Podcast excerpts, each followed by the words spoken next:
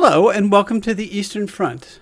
My name is Giselle Donnelly, and I'm a senior fellow at the American Enterprise Institute. I am joined by Iulia Joja with the Middle East Institute, Georgetown and George Washington Universities, and Dalibor Rohac, also with AEI. On this podcast, we talk about the, the challenges that have arisen to the European peace along a line that runs from the Baltic to the Black Sea, what we call the Eastern Front, and about why those are important to the United States. Today, our guest, returning for the first time in some time, is Fred Kagan, uh, also a colleague of mine at uh, AEI and connected with the Institute for the Study of War. ISW has really risen to prominence uh, among even the most unsavory elements uh, of the Russian uh, elite over the course of this war, which, uh, which Fred, I'll ask you to explain the latest chapter of. But for our listeners, if you enjoyed this episode, please consider subscribing, rating, and reviewing on Apple Podcasts, Spotify, or wherever you get your podcasts. Fred, welcome. It's good to have you back. The slings and arrows uh, of uh, Wagner fortune uh, frequently go your way. Uh, maybe it just uh, give a little bit of entertainment uh, in, in the form of uh, summarizing the latest exchange with um, our favorite chef.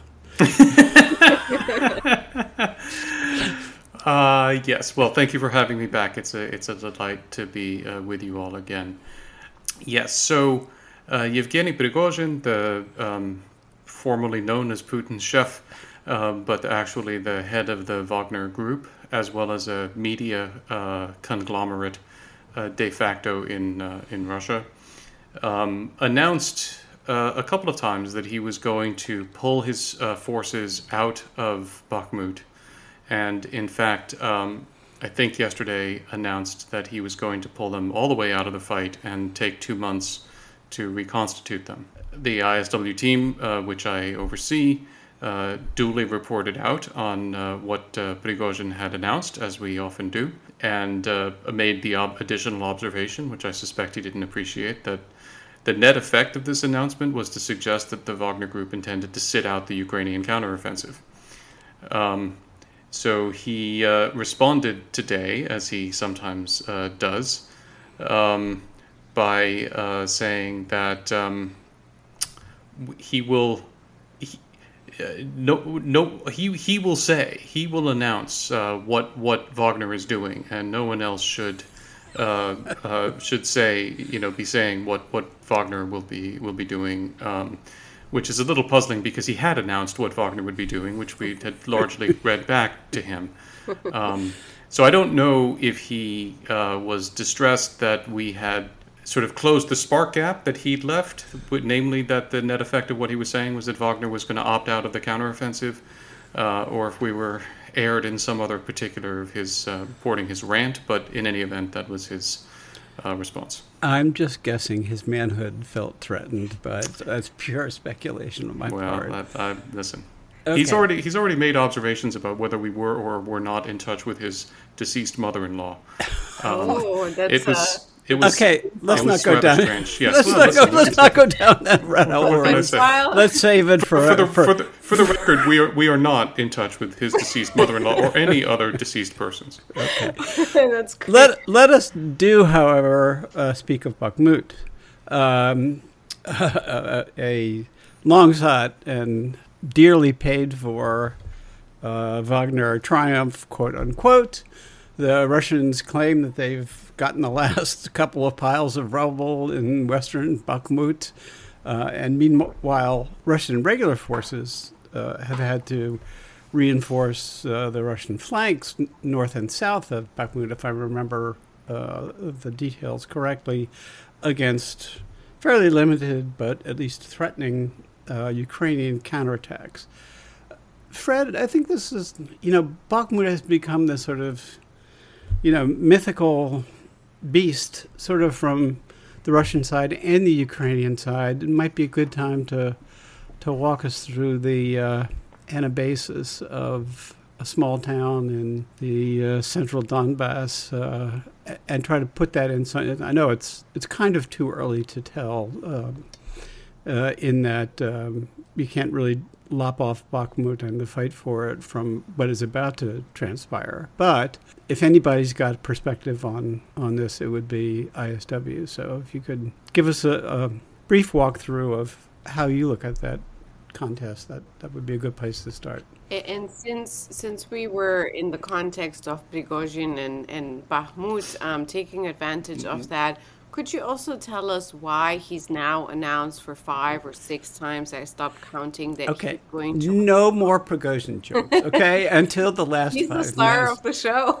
okay, um, just it's no candy, it, no candy until you eat your peas. is it is it about getting more ammunition or threatening to, or how, how does that piece of the puzzle fit into the greater Bakhmut? So. Um, first of all, we will be uh, ISW will be publishing hopefully tomorrow um, a superlative piece by uh, Katerina Stepanenko, um, one of the battle captains on that team, um, actually going through the whole con- the whole history of the context in which Bakhmut has uh, figured from the start of the war, um, and I won't. I'm not going to preempt uh, her her fantastic analysis, but it the the bottom line is that it has long lost any operational significance that it might have had and become almost entirely a political and symbolic uh, thing for the Russians. It really doesn't matter uh, very much from any operational perspective whether the Russians ha- are at the city limit, which is a location of no particular significance, or whether they had stopped at the canal, or whether they hadn't taken the city at all. Um, so what is actually going on here. Prigozhin actually is the star of this show because he has made himself the star of this show, and that actually really matters. In fact, he's kind of a bit of a black hole on the Russian side, whose gravitational field has distorted the Russian campaign. Prigozhin is a unique figure in Russia. He has no official position in the Russian government. His participation in the war is purely as de facto head of the Wagner group of mercenaries, mercenaries being, by the way, illegal in Russia, a point that his domestic adversaries periodically point out. But he's more than that.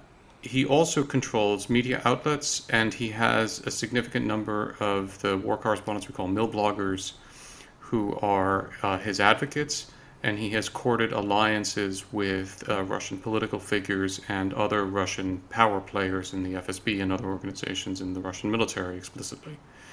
So he, if you think about it in another way, he is the only person in Russia who actually commands an independent military force. And it is a sizable and effective military. Now, it's not fully independent. He's dependent on the Russian MOD for ammunition and tanks and all that sort of stuff. So it's not like they couldn't shut him down in principle but he has a, a band of men whom he has recruited and who I suspect are much more loyal to him uh, than they are to Russia per se. And it is absolutely fascinating to me that Putin has been okay with having somebody like that in this inner circle. This somebody seems to have gotten ideas about his place in the world. Um, and that place in the world goes beyond the head of Russia's premier mercenary outfit. And um, people have accused Prigozhin of having political ambitions, and candidly, he said some things that make it hard to dispute that. And he certainly has had ambitions to control one way or another the Russian military. Um, we assess that he has been working to pressure Putin to appoint his favored generals to the leadership positions in the Russian military, um, and that Putin has resisted. Uh, is still there. Gerasimov is a bitter enemy. Gerasimov and Shoigu are bitter enemies with uh, Prigozhin. Prigozhin, I think, has been trying to get them removed and has failed, but is still trying. Um, and that struggle, which I think is, a, I think the sides regard as an existential struggle, that struggle has badly distorted the Russian war effort because it has meant that Prigozhin has carried on with the attack on Bakhmut even when it was clear that the Russian Ministry of Defense and General Staff didn't want this to be going on and didn't want to support it. And they have clearly been unable to stop him from carrying on with this.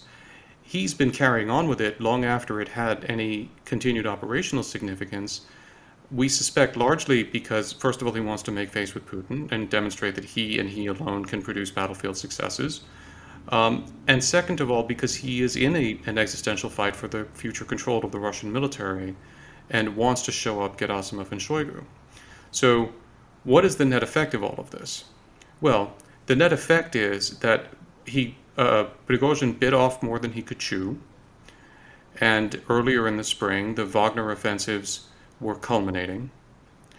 And the, there was a big series of arguments and discussions, and Putin appears to have weighed in. And the Russian Ministry of Defense sent uh, Russian reinforcements, including airborne troops, to relieve uh, the flanks so that Wagner could focus entirely on the city. The Ukrainians then skillfully held the flanks and forced Wagner to fight all the way through the city in the most attritional possible way, which Prigozhin did. And now he has is declared vic- this meaningless victory um, at the expense of already having drawn some Russian forces in to free up his own fighters. But then, in addition to that, the Ukrainians have conducted small but incredibly important counterattacks that have eliminated the, any risk of a Russian encirclement of their forces around Bakhmut and have been successful enough that the Russians have been rushing additional conventional reinforcements to the flanks. Now, if you think about what's going on right now, all of the other Russian efforts are devoted to preparing to receive the Ukrainian counteroffensive, which is, of course, what they should be doing. So they should be conserving shells. They could, they should be digging in. They should be having the forces that are now around Bakhmut, not around Bakhmut, but elsewhere, uh, preparing because they don't know where the Ukrainians are going to attack any more than I do. Um, and instead, they've come, they've been drawn to Bakhmut, all because of the gravitational pull that Prigozhin has exerted. So the main net effect of what he's done in Bakhmut is not to give Russia any advantage, but actually to present Ukraine with a number of opportunities. We should continue this. I just wanted to, for our listeners, uh, remind people that uh, Shoigu is the defense minister of Russia, and Gerasimov. Uh, Valery, Valery, Valery. It's uh, Sergei and Gennady. Is that right? They're, they're that. Yeah, that, all right, all right. They don't come to family reunions as much as they used to. So, so I, I was wondering if we could maybe stay on this subject for a few more minutes, especially on the sort of politics slash Kremlinology side. Given that these tensions and, and disagreements have been so much in the open, and, and Prigozhin has been able to get away with so much. Uh, is there is there anything this can tell us about sort of stability of Putin's regime? You know, are there other potential contenders who might feel encouraged by by this president to also go out and and, and, and, and sort of present a sort of you know independent view of things?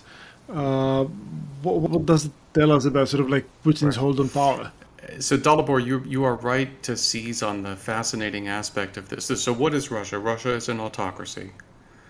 Uh, it's not an oligarchy. It has not been an oligarchy. People use the word oligarch. Russia doesn't have oligarchs. Um, it is an autocracy.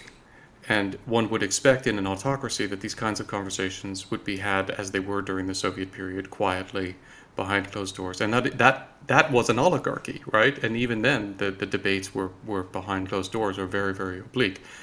These have been being had in this weird public space that Putin has preserved. In fact, it's sort of almost the only actual civil society in Russia now, tragically, is the pro war uh, ultranationalist community that Putin has allowed to function independently and protected from efforts by the MOD and others to shut it down he has protected it.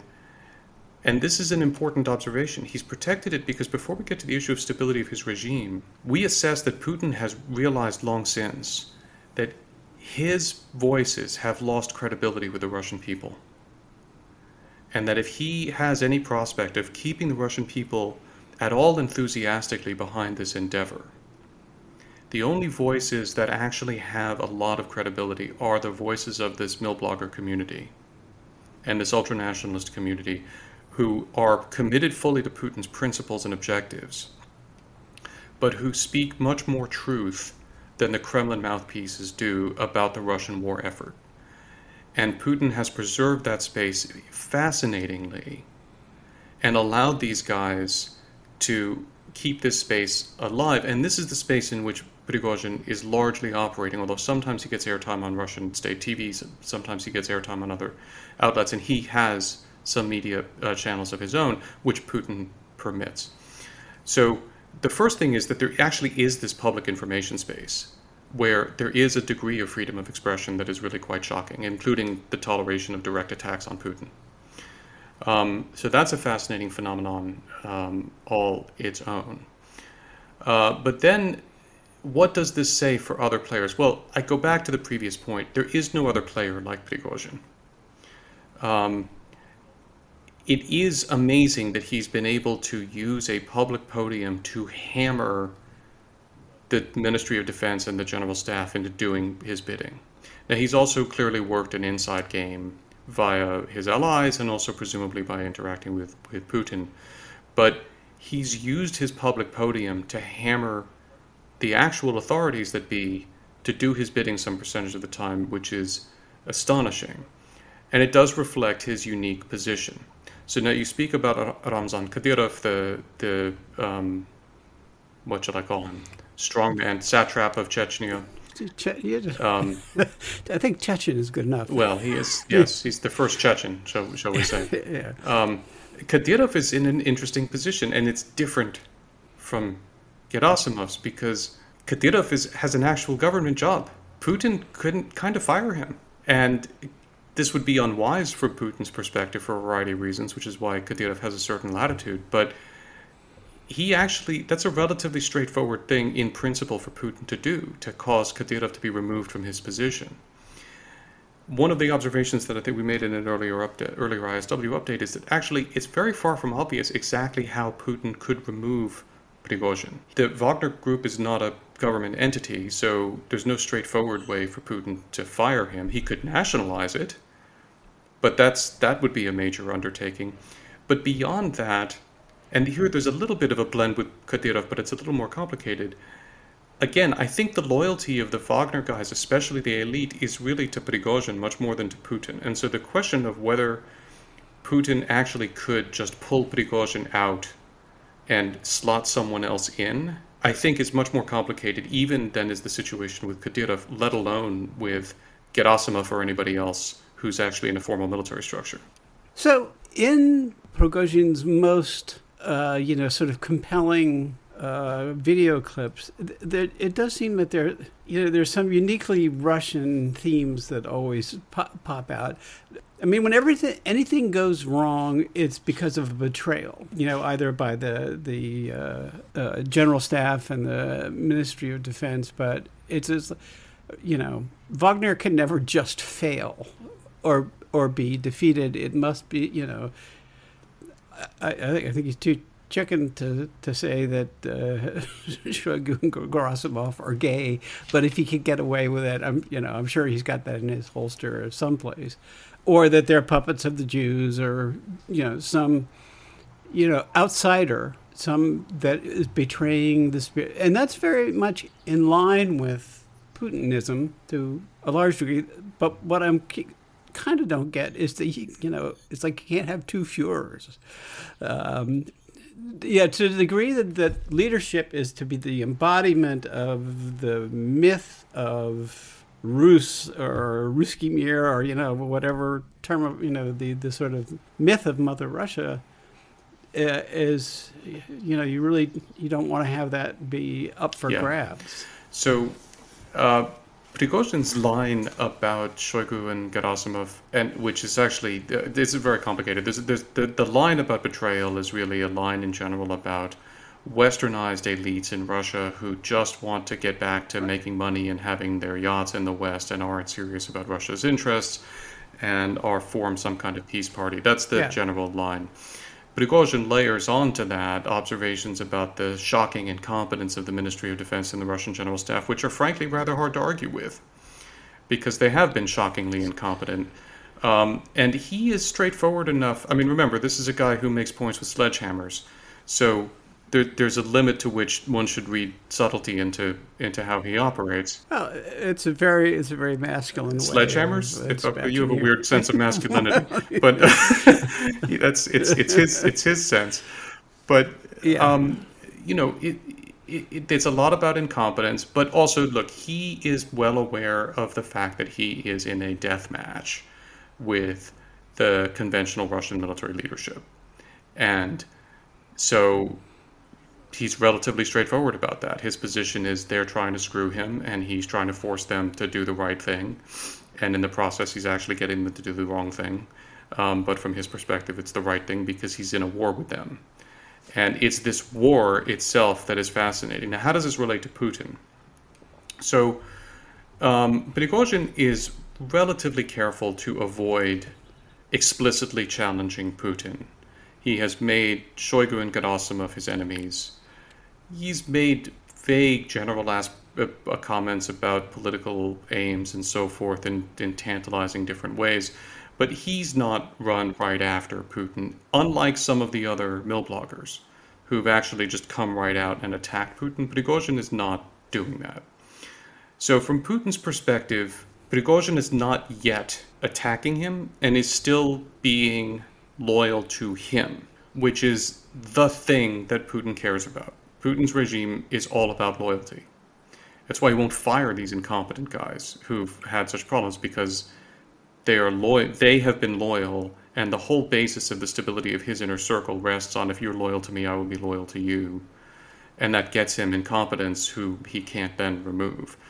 So prigozhin has not betrayed putin but you still are right that he's become this larger than life figure. Now there are two ways in which that can work for putin i'm going to get to the way in which it doesn't in a minute but there are two ways in which that works for putin one is so, okay, newsflash. I don't know if you guys have been tracking this, but the war's not going very well for the Russians. Wait, we have to redo this episode entirely. okay. Sorry, hope the reader, hope the listeners were, were sitting down to hear that. Okay, so war is not going well for the Russians. So this is not the kind of war that you want to be Putin, Tsar of all the Russias, out leading his armies because the armies are not doing it. So he needs faces out there to be fighting this war, and Prigozhin is a very visible face. He is a somewhat more attractive, this is an incredibly weird thing to say, face than Gerasimov, Shoigu, or anyone else because he actually has gained territory, whereas they have mostly been, shall we say, politely retrograding. And in that respect, he helps Putin, first of all, by giving him any kind of success at all, and second of all, by being a very public face so that Putin is not the public face of the war, which is important. The other way in which he helps Putin is that the art of being Putin historically has been to be seen to balance competing blocks rather than to simply to be an absolute dictator of the Stalin variety. And this is exactly what he does seem to be doing now. He appears to be balancing the Ministry of Defense block against Prigozhin and himself staying above the fray, which is a position that he likes. That's that's where how he tries to play himself. Those are the two ways in which I think this works for him. And of course, Prigozhin, if it becomes necessary to throw somebody under the bus, presumably he can or thinks he can at some point throw Prigozhin under the bus, or alternatively throw the MOD under the bus and let, let Prigozhin's guys take it over. All of that gives him sort of blowout panels uh, in case things really go bad. But this is the problem. Um, the problem for Putin is yes, Prigozhin is becoming the face of this war. And Prigozhin has a military force that seems to be loyal to him and seems to be somewhat more effective. And he has a media apparatus and a whole bunch of other things.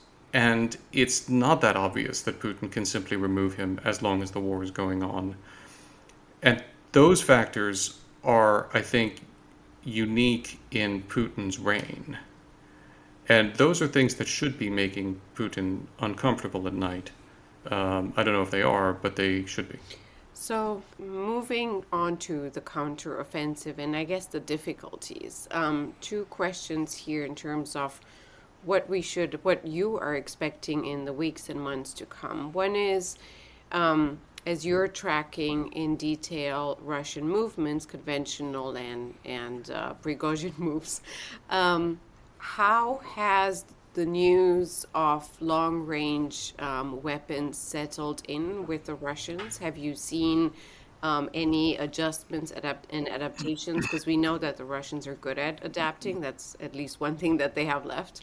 Um, and then the second thing is, from my understanding, the fact that the Ukrainians have gotten this, you know, major difference, the long-range missiles, and of course, of course, the psychological effect of now the F-16s, does not solve all the problems because the Russians have been um, happily mining away hundreds and hundreds of meters um, at sort of the, the border or the um, um, the line of contact um, between them and the Ukrainians along the 600 kilometer um, line.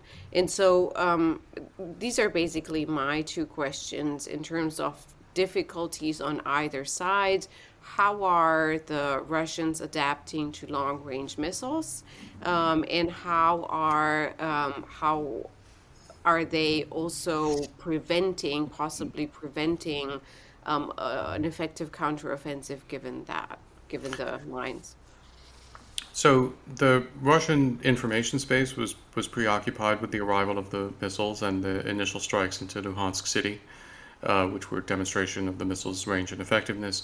By the way, I mean it's important to note that the Ukrainians had been developing indigenous systems that had longer range than the HIMARS and so forth. They have the Khrym uh, missile um, and they've repurposed Neptunes for, for other things. So it's not that they have not had any long range strike, but they have not had much, and this is much better.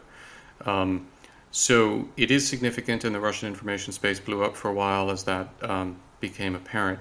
It's too soon, I think, for us to observe the um, effects uh, if we think back to what the effects of the HIMARS were, the, the, Russians had been stockpiling artillery very close to the front line to facilitate enormous and rapid resupply. And as the HIMARS started taking out ammo depots, they had to disperse and go smaller and push them further back, which reduced the rate of fire on the front line. So that is the current situation, as the Russians had adapted to the HIMARS in that way. It's important to note, by the way, that the adaptation was a mitigation. It didn't restore the Russian capability it simply mitigated the damage the Ukrainians were doing to it because it did it did deprive the Russians of the ability to have huge stockpiles of ammunition, you know, right up close to the front line. Um, now we're talking about the Ukrainian ability to hit deeper targets. Well, what are those targets? Well, on the one hand, they can be deeper uh, ammo depots and other things. Um, I think it's going to be a lot longer and a lot harder for us to see the actual effects of Russian adaptations to having to decentralize in the rear if they end up doing that. Um, but we've also had reports that the Ukrainians have been striking some kind of headquarters at the Mariupol and Berdyansk mm-hmm. airfields. I don't. I have no idea what the Ukrainians were shooting at, and I have no idea what they hit. Um, but again, to the extent that the Russians have had, I'm not going to speculate, but to the extent that the Russians have had headquarters in those areas that were important for coordinating activity, it's no longer safe for them to do so. So they will need to uh, adjust. It's hard uh, without knowing what the Ukrainians are shooting at. It's almost impossible to evaluate what the adaptation would look like or what the effect would be and how permanent or temporary. So, with the range of these missiles going after these kinds of targets, I think it's going to be hard to judge what the actual effect is for a while, unless the Ukrainians find some nexus target or target set that they can hit that really unhinge things. If they did that, I would expect them to do it in relatively close, close proximity to unleashing the fury of the counteroffensive. Now, as for the defensive lines, if I could, um, I think it's very important not to get hung up on the satellite imagery. Um, defenses are only defenses if they are manned. If they're not manned, they're just obstacles. Um, minefields can be cleared, dragon's teeth can be cleared or destroyed, trenches can be driven over or through. Um, this is one of the first things that they teach you in, uh, you know, in small unit tactics in, in the military. But, so, but when they get cleared, don't don't you then f- um, force troops and equipment into very narrow? Sure. Yeah. yeah, absolutely. So they can be kill sacks. Um, right, and that's part of the purpose of minefields and all of these obstacles is to create kill sacks. But again, that's significant only if there's artillery that is ready and able to shoot and take advantage of that opportunity. And there may be. But what we've been observing is that the Russian forces that we assess to be um, along large areas of the front that are of, of interest are relatively far too thin to man these defenses at ratios that would be that any anybody would regard as doctrinally acceptable to stop a major prepared mechanized offensive. And in addition to that, it seems very clear, well, let me say we assess, and it seems very clear that the Russians, most of the Russian forces are actually positioned forward of their defensive lines. So what they have actually done is to prepare a series of fallback positions with these lines. Now, that's important because that implies that the Russians think that they will be able to conduct a retrograde in contact with a Ukrainian mechanized offensive, falling back from positions that are not currently heavily dug in over relatively open ground to positions that are prepared for them, while the Ukrainians are attacking them. I'm going to register a certain amount of skepticism that this Russian military is going to be capable of pulling off that maneuver because that is a maneuver that would tax very professional and well trained forces with high morale. And that's the four Russians have none of those characteristics at this time. Um, let me just push you on that a little bit, Fred. I mean, it's it's a bloody way to get information, but it can be a way to get you know, if you're not, if you don't really need to extract the forces that are the forward forces, but you're willing to pay that price in order to figure out where the major axes of the mm-hmm. you know Ukrainian attack would be. Yep. I mean that that at least at least there's a tactical there, there could logic be an operational logic there. there. well, it, yeah, that's a there, high there price. a couple of yeah. things look, I don't want to oversell the optimism here. I think this is going to be very challenging for the Ukrainians, and I and I, I'm you know I'm also I mean I need to state you guys know, but I need to state we don't track the Ukrainians. Yeah. I'm, there are all kinds of limitations and problems the Ukrainians have, and we're not you know. Yeah, I, well, I, I, I just you know want your listeners to understand. I'm not just trying to present a rosy picture here, but just from the standpoint of evaluating the Russian position, it's not a good position because what you're saying makes sense if two things hold a, that there are reserves that actually can be sent in a timely fashion to the breakthrough sectors, and B, if you think that your reserves can actually get there. And what we're observing is, first of all, there basically are no theater reserves. The Russians appear to have no meaningful theater reserve. And we can see that in various ways, but among the ways we see that is that as they've been reinforcing Bakhmut, they've been drawing from forces that were on the front line elsewhere. Um, and we also, with our own sort of counting and finger math, have we, we can account for almost all of the known Russian conventional forces anyway by frontline positions. So there there are not they don't have an uncommitted theater reserve, right? But then if you think about beyond that, if they had reserves, could they get there? Um, think about the effectiveness of any side conducting advances other than those that have been either very slow grinding and attritional or the result of planned and prepared major mechanized operations with some degree of surprise. Um, zero, That's the null basically. set, right? Yeah. That's the null set fundamentally. Yeah. So the Russians, if you imagine that the Ukrainians are attacking somewhere and Russian reserves are going to hit them from the flank World War II style, neither side has actually really shown the ability to do that at the pace of an actual mechanized advance. So if the Russians can slow the Ukrainian advance down so that it moves very very gradually, then yes, that becomes an issue. But if the Ukrainian advance can move Fast. at the rate of any normal mechanized offensive, then it's extremely unlikely the Russians will be able to react in time. On this question of, of lack of Russian reserves, could I ask you a cheeky question about, you know, what you make of this recent incursion by this Russian volunteer unit in, under under the Ukrainian flag into into Belgorod, which I think has given rise to you know a whole spectrum of wonderful uh, imagery and, and memes on on Twitter. I thought it was you know it was just tremendous. But is, is there um, is there a sort of military value in in, in, in, in you know little incursions of this sort, keeping Russians on their toes? or is there is there more? That- well, it, depends on yeah no it depends on what the Russians do. Um, you know the the immediate and we need to keep in mind so the, there is a, a, sort of a Wagner line of entrenchments that was dug all around the periphery, including in Belgorod. And in fact, a terrific map that the ISW team put out uh, yesterday will show you that uh, at least some of the villages that these um, guys uh, claim to have gotten to are past that Wagner line, which goes to the point about the utility of fortifications that are not actually uh, manned. Um, so um, that is leading to a certain clamor in the Russian information space and in Russian society to bring more forces there uh, to protect uh, the Russian border.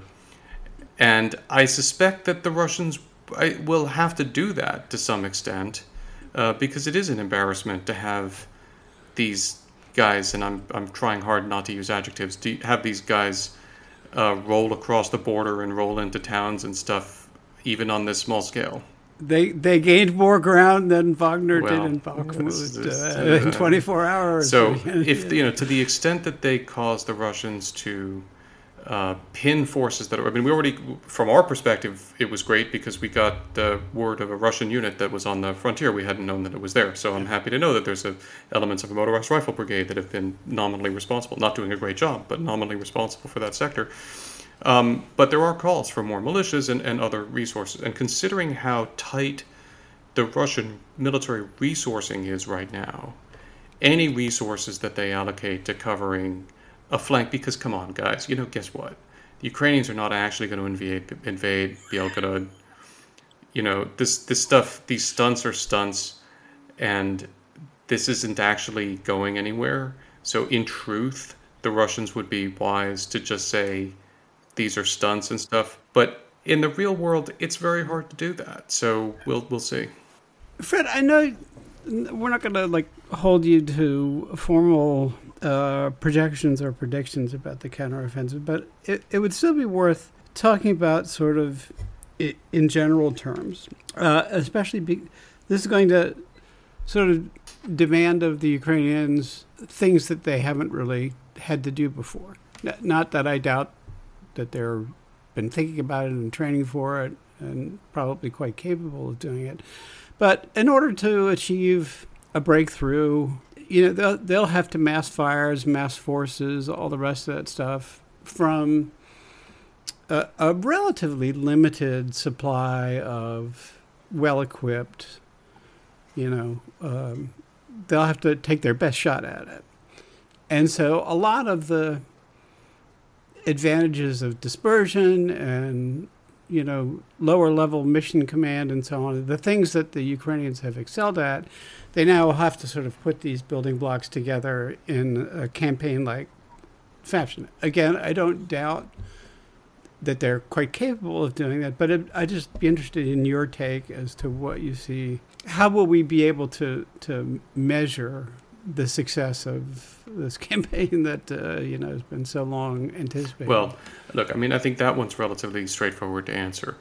If the Ukrainians can mount an effective uh, mechanized offensive um, on a reasonable scale that advances uh, at a reasonable mechanized offensive pace um, in one or more locations on the line, then that is what we're looking for. If the Russians are able to stop uh, Ukrainian offensives at or near their uh, prepared defensive positions, even if it's not the first prepared defensive position, that is likely, although it's a little complicated, not successful. The caveat is I could see a circumstance in which the Ukrainians push partway through in one sector and then uh, launch elsewhere. Um, but at the end of the day, they're going to need to break through these prepared defensive positions and get to operationally, if not strategically, critical terrain. So I think grading the counteroffensive overall will be relatively straightforward. Telling initially whether it looks like it is headed in the right direction or not, as long as we're confident I mean, at a certain point, we'll be confident enough that they actually have leaned into it, that this is it, no kidding. That'll also be relatively straightforward.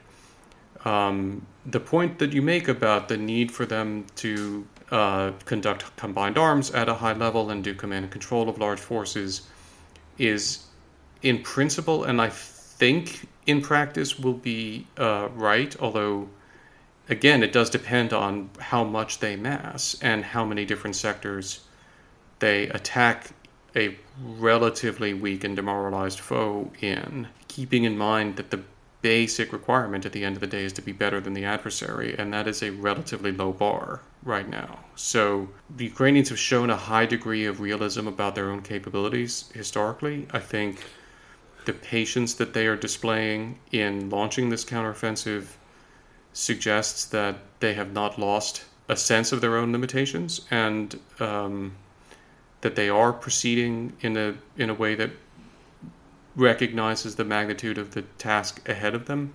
Doesn't mean they will pull it off, but I don't see anything to to shake my confidence in their ability to conduct this operation sensibly and in accord with their capabilities and successfully. I think it's important to add, though, that yeah. it's extraordinarily unlikely that the Ukrainians will achieve all of their critical operational objectives in this single counteroffensive. Um, this is a lot of territory to retake. There's a lot of Russian forces to fight. Uh, the ability of the Russian forces to con- reconstitute, rally, uh, and reconstitute and reestablish defensive positions in the rear. There's a lot of rear for them to do that in, uh, and a lot of that rear matters. Um, so our going in supposition should be that this is not going to be the counteroffensive that ends the war and this is not going to be a single counteroffensive that gets everything. And I think people are starting to get a little confused about this, partly because of the build-up, the drama of this thing, right, is such that this is like this needs to be the final act.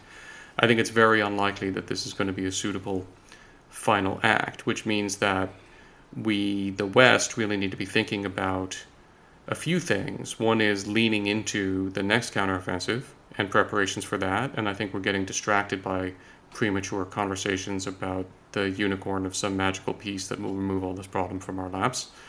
Um, and then secondarily, I'm pleased the president has started talking about the long term requirement of um, rearming uh, Ukraine. But um, the thought is late in coming to him, candidly. And um, the scale, I think, that we are all imagining is far lower than the Ukrainians are actually going to require, and that Western interests are actually going to require. Because I, I don't recall if I've spoken about it with you guys before or not. I think I have. Uh, look, everybody, we're going to have to fully move the Ukrainians onto NATO standard systems because I'm thinking the Russians aren't going to sell them T 72s anymore. So I mean, so we're done with all of the Eastern European, you know, Soviet leftover equipment, which means what? It means that the Ukrainians are going to have to field a sizable force that will be a sufficient deterrent, conventional deterrent force, and it's going to have to be fully re-equipped with Western systems. I really am afraid that we have not collectively wrapped our heads around that. And I think there's more to it, and what we're also not aware, kind of adding to what you were saying, Fred, is that we've given for this counteroffensive a third of what they asked for and what they needed.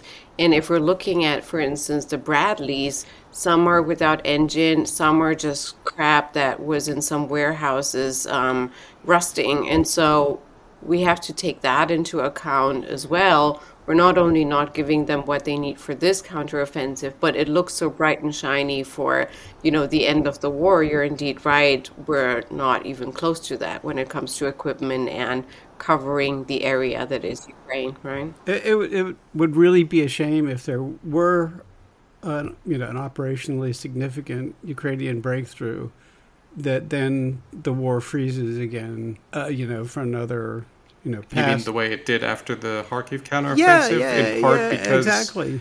apparently, according to President Biden, they didn't need tanks until now. right? So, yeah, exactly. Yeah. We've seen this movie before. No, you can sort of see. Yeah, exactly. I, I would like to end on one small but uh, hopefully sunnier note, uh, or turn a, a, somewhat dark note into a, a sunnier one.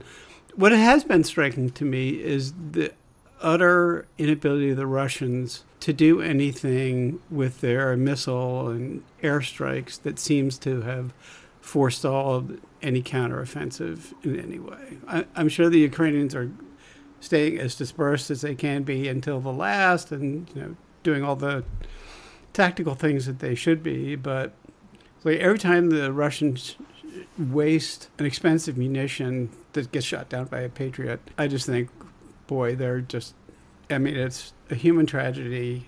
And again, the Russians just don't seem to have either the capability or the capacity to forestall uh, Ukraine's buildup again, whatever state they're in. Yeah, I mean, it's. I think it's a little bit hard to tell because we, you know, we don't know what all the targets are that are being hit in the rear. So I'm not.